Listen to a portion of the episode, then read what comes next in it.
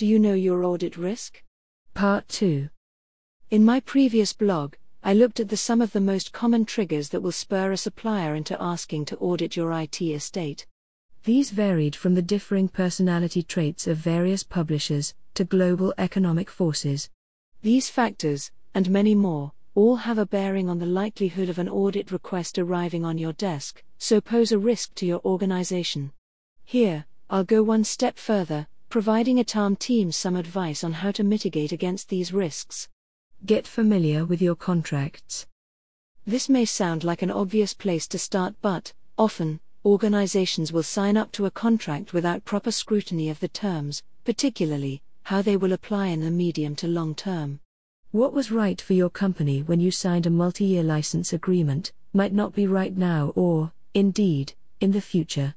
Perhaps you have accelerated your migration to the cloud to ensure your workforce to remain operational during the lockdown. Does your contract facilitate this? There's a good chance it won't. Of course, you also need to bear in mind that vendor issued contracts can be ambiguous and opaque.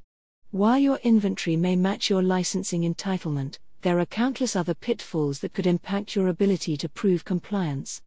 For example, we often encounter restrictions around named users, territory, usage by third parties. There are even bigger pitfalls around cloud based and virtual deployments, around product changes and use rights, in relation to upgrades and in hardware and software transitioning, where both are running in parallel for a period of time. If your contract clauses feel like they're open to interpretation, then we have two pieces of advice.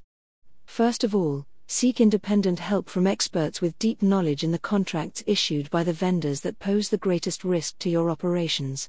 They will advise you on each supplier's modus operandi, so you go into the process with your eyes wide open.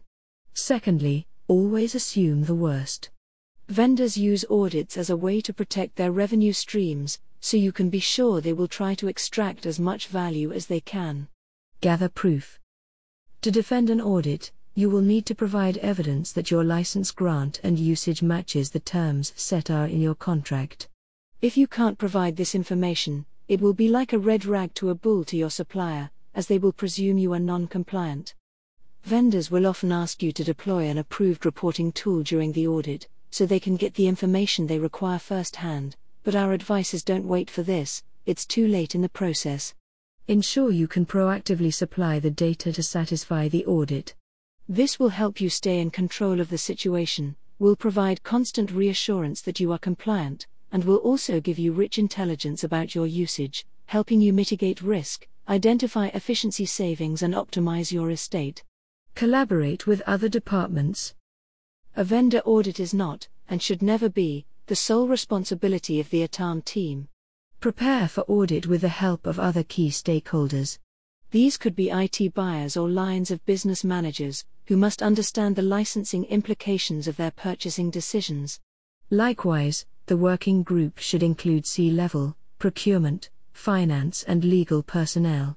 It takes a team effort to navigate through an audit, and it is critical that all these stakeholders are aware of the process and collectively understand what is required and the desired outcome.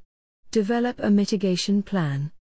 Publishers are likely to be kinder to non compliant organizations if they have a mitigation plan in place that illustrates how they will return to a state of compliance. Set out how you intend to remove or redeploy software that's in use, and how you will deal with services associated with people who have since left your company or changed roles. Your mitigation plan should also set out your future usage plans. If the supplier can see you are committed to invest with them in their long term, they may soften their stance. Know your audit rights. Again, check your contracts to ascertain whether your vendor has the right to review your estate and to what extent. In other words, find out which products and divisions of your organization are included in the scope. Don't presume they can audit everything. It's also perfectly reasonable to ask to postpone, after all, you could be managing another audit, maintaining business as usual activities, or working on key business critical initiatives. Overall, a project and resource plan will need to be put in place and agreed with the vendor before an audit commences, as audit activities will impact the business and the personnel involved.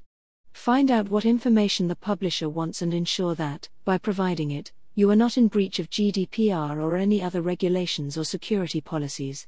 Check also the terms of your NDA with the vendor to ensure it is fit for purpose. Some of their data requests may be unreasonable or not required. Subject to compliance with all applicable regulations and security policies, the vendor may deploy a tool in order to collect information.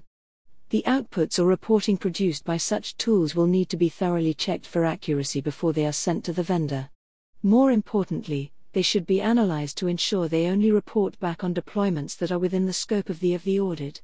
It is key that any risks areas are thoroughly understood and mutually agreed before signing off the audit report and before proceeding with commercial negotiations to resolve non-compliance.